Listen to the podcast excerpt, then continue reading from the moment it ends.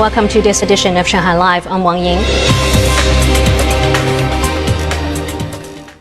1,219 locally transmitted COVID 19 cases and nearly 5,000 asymptomatic carriers were reported on the Chinese mainland yesterday in 18 provinces, cities, and autonomous regions. Shanghai reported positive 50 COVID 19 cases and 3,450 asymptomatic carriers. Now, Lei Shuran has more. Wu Jinglei, director of the Shanghai Health Commission, said a new round of mass nucleic acid testing has begun from today. The new round of testing aims to reduce the social mobility, identify infections, and eliminate transmission of the virus in neighborhoods so as to protect people's lives and achieve zero spread outside virus transmission chains as soon as possible. During this period, strict transportation control measures will be enacted. Under the new testing strategy, regions east of the Huangpu River have been locked down from today until 5 a.m. on Friday, April the 1st, for coronavirus testing. The same rules will apply to regions west of the river from 3 a.m. on Friday to 3 a.m. on April the 5th.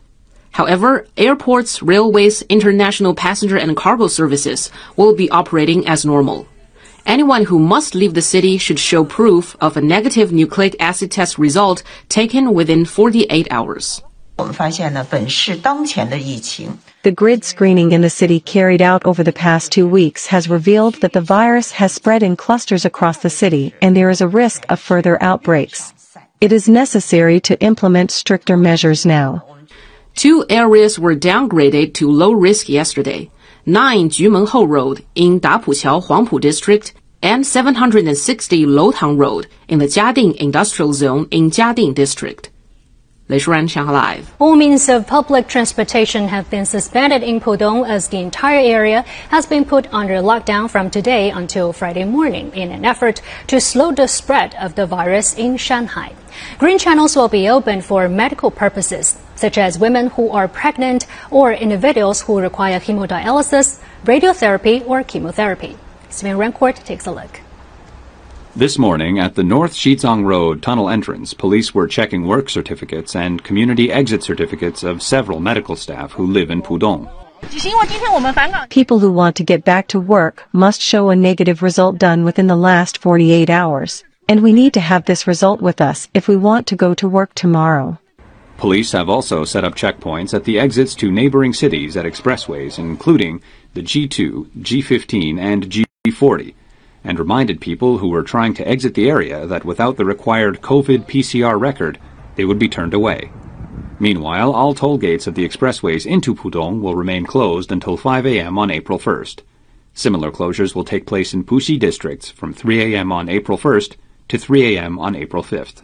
Medical staff, anti-COVID-19 personnel, police officers, and delivery drivers can leave their communities with work certificates or certificates from their companies. For commuters who didn't understand the rules and regulations, police were there to explain everything to them today. We told them the policies and measures and provided them with a detailed explanation, hoping that they can understand and cooperate with us. So far, we haven't seen many vehicles that need to cross the Huangpu River. Public transportation, including buses, subways, ferries, taxis, and rideshare services, are suspended in the locked down areas. Only people who are certified as essential personnel and special vehicles, such as those for pandemic prevention or ambulances, are allowed on local roads during the lockdown. Stephen Rancourt, Shanghai Live. Now, Shanghai will continue to have a plentiful supply of food with stable prices guaranteed. Districts are making arrangements to deliver food to communities that have been locked down. Meal delivery and courier services will continue with non-contact delivery to ensure basic necessities. Lockdown communities in Pudong now have service teams comprising community workers and volunteers to deliver online orders to people's homes. The municipal government is also sourcing additional food suppliers. The city's staple and secondary food supplies are sufficient. And we are fully prepared to ensure prices are stable. Local districts will arrange service teams to deliver all necessities during the lockdown. In Puxi, which will be locked down beginning at 5 am on Friday, April the 1st, food vendors are working hard to ensure they have plenty of stock. And to keep the prices stable, some retailers now even go directly to farms to replenish vegetables. A steady stream of customers are coming to stock up before the lockdown takes effect.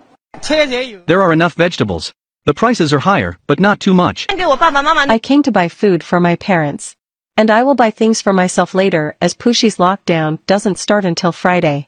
Police officers have been stationed at some markets to keep public order and help individuals like seniors, who may have special requirements.